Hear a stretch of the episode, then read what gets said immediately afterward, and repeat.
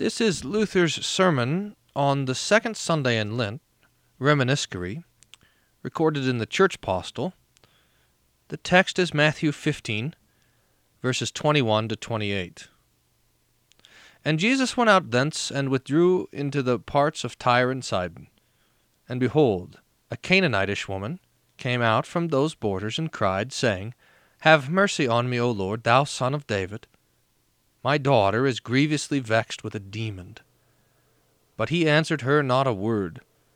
And his disciples came and besought him, saying, Send her away, for she crieth after us. But he answered and said, I was not sent unto the, but unto the lost sheep of the house of Israel. But she came and worshipped him, saying, Lord, help me. And he answered and said, It is not meet to take the children's bread and cast it to the dogs. But she said, Yea, Lord, for even the dogs eat of the crumbs which fall from their master's table. Then Jesus answered and said unto her, O woman, great is thy faith. Be it done unto thee even as thou wilt. And her daughter was healed from that hour. Luther's Sermon. This gospel presents to us a true example of firm and perfect faith. For this woman endures and overcomes in three great and hard battles, and teaches us in a beautiful manner the true way and virtue of faith, namely, that it is a hearty trust in the grace and goodness of God, as experienced and revealed through His Word. For St. Mark says, She heard some news about Jesus. Mark 7, verse 25. What kind of news?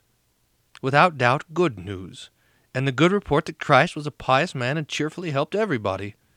Such news about God is a true gospel and a word of grace out of which sprang the faith of this woman, for had she not believed, she would not have thus run after Christ, etc.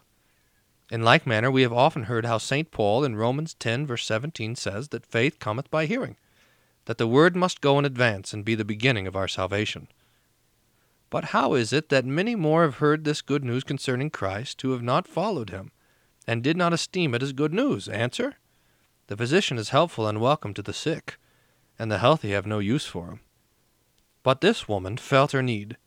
Hence she followed the sweet scent, as is written in the Song of Solomon 1 verse 3.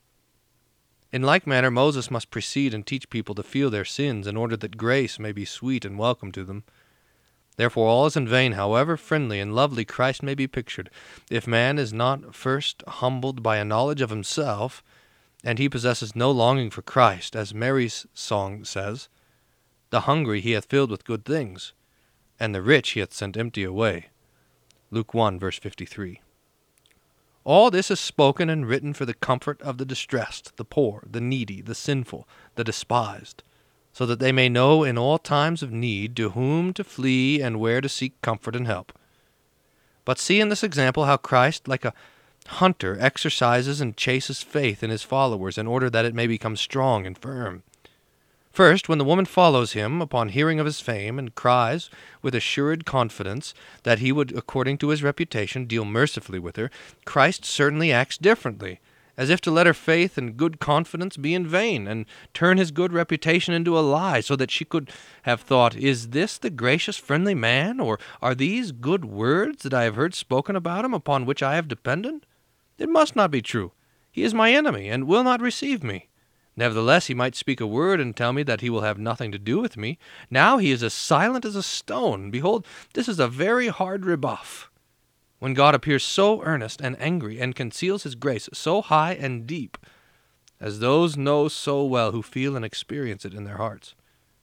Therefore she imagines that he will not fulfill what he has spoken, and will let his word be false, as it happened to the children of Israel at the Red Sea and to many other saints. Now, what does the poor woman do? She turns her eyes from all this unfriendly treatment of Christ, all this does not lead her astray, neither does she take it to heart, but she continues immediately and firmly to cling in her confidence to the good news she had heard and embraced concerning him, and never gives up. We must also do the same and learn firmly to cling to the Word, even though God with all his creatures appears different than his Word teaches. But oh, how painful it is to nature and reason that this woman should strip herself of self and forsake all that she experienced and cling alone to God's bare word until she experienced the contrary. May God help us in time of need and of death to possess like courage and faith.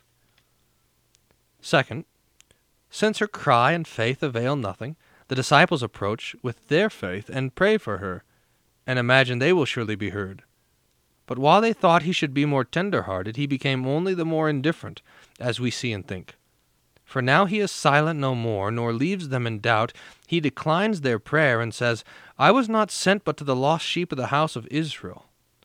This rebuff is still harder, since not only our own person is rejected, but the only comfort that remains to us, namely, the comfort and prayers of pious and holy persons, are rejected.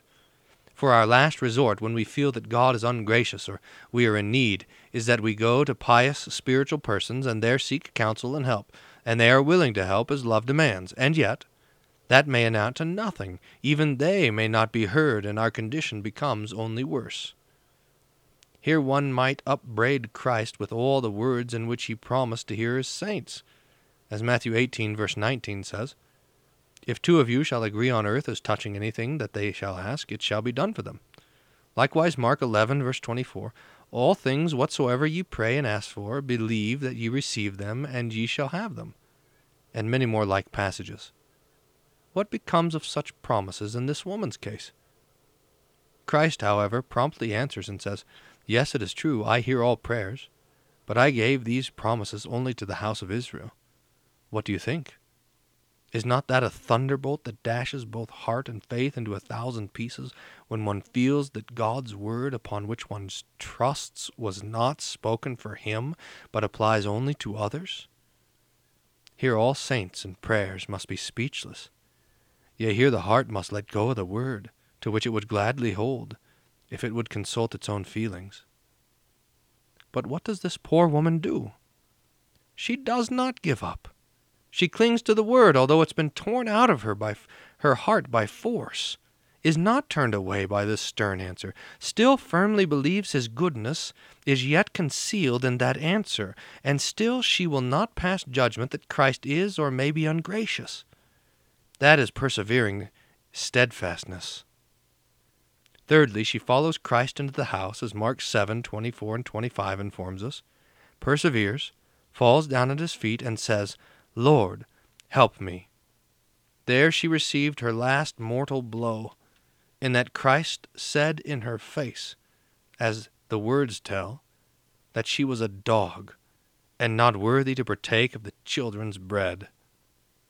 What will she say to this? Here he presents her in a bad light. She is condemned, an outcast person who is not to be reckoned among God's chosen ones. That is an eternally unanswerable reply, to which no one can give a satisfactory answer. Yet she does not despair, but agrees with his judgment and concedes she is a dog, and desires also no more than a dog is entitled to, namely, that she may eat the crumbs that fall from the table of the Lord. Is not that a masterly stroke as a reply? She catches Christ with his own words. He compares her to a dog. She concedes it and asks nothing more than that he let her be a dog, as he himself judged her to be where will now Christ take refuge? He is caught. Truly, people let the dog have the crumbs under the table, it is entitled to that. Therefore, Christ now completely opens his heart to her and yields to her will, so that now she is no dog, but even a child of Israel. All this, however, is written for our comfort and instruction that we may know how deeply God conceals his grace before our face, and that we may not estimate him according to our feelings and thinking, but strictly according to his word. For here you see, though Christ appears to be even hard hearted, yet he gives no final decision by saying no. All his answers indeed sound like no, but they are not no. They remain undecided and pending. For he does not say, I will not hear thee, but is silent and passive, and neither says yes or no. In like manner, he does not say that she is not of the house of Israel, but he has sent only to the house of Israel. He leaves it undecided and pending between yes and no. So he does not say, Thou art a dog, one should not give to thee of the children's bread, but it is not meet to take the children's bread and cast it to the dogs, leaving it undecided whether she is a dog or not. Yet all those trials of her faith sounded more like no than yes. But there was more yea in them than nay. Ay, there was only yes in them, but it is very deep and very concealed while there appears to be nothing but no. By this is set forth the condition of our heart in times of temptation.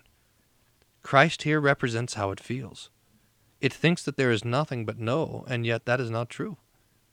Therefore it must turn from this feeling and lay hold of and retain the deep spiritual yes, under and above the no, with a faith, with a firm faith in God's word, as this poor woman does and say God is right in his judgment which he visits upon us, then we have triumphed and caught Christ in his own words. As, for example, when we feel in our conscience that God rebukes us as sinners and judges us unworthily of the kingdom of heaven, then we experience hell and we think we are lost forever.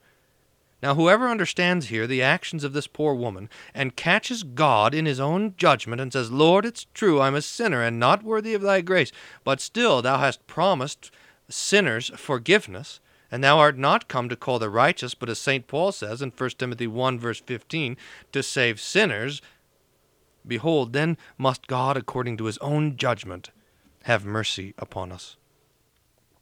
King Manasseh did likewise in his penitence, as his prayer proves. He conceded that God was right in his judgment, and accused himself as a great sinner, and yet he laid hold of the promised forgiveness of sins.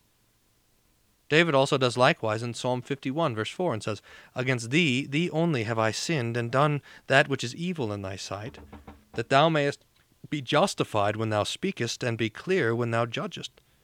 For God's disfavor in every way visits us when we cannot agree with his judgment, nor say yea and amen when he considers and judges us to be sinners.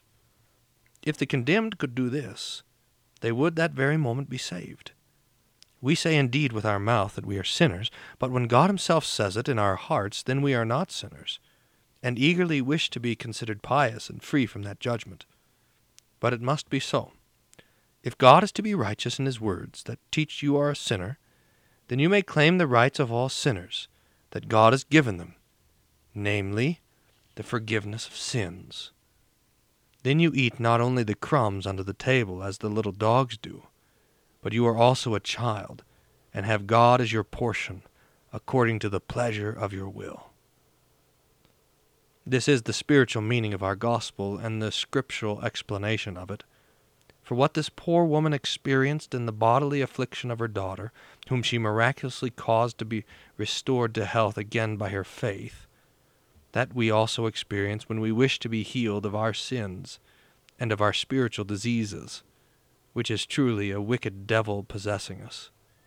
Here she must become a dog, and we become sinners and brands of hell, and then we have already recovered from our sickness and are saved. Whatever more there is in this gospel worthy of notice, as that one can obtain grace and help through the faith of another without his own personal faith, as took place here in the daughter of this poor woman, has been sufficiently treated elsewhere. Furthermore, that Christ and his disciples, along with the woman in this gospel, exhibit to us an example of love, in that no one acts, prays, and cares for himself, but for each other, is also clear enough and worthy of consideration. Amen. Here ends Luther's sermon from the Church Postil on Reminiscere, the second Sunday in the season of Lent.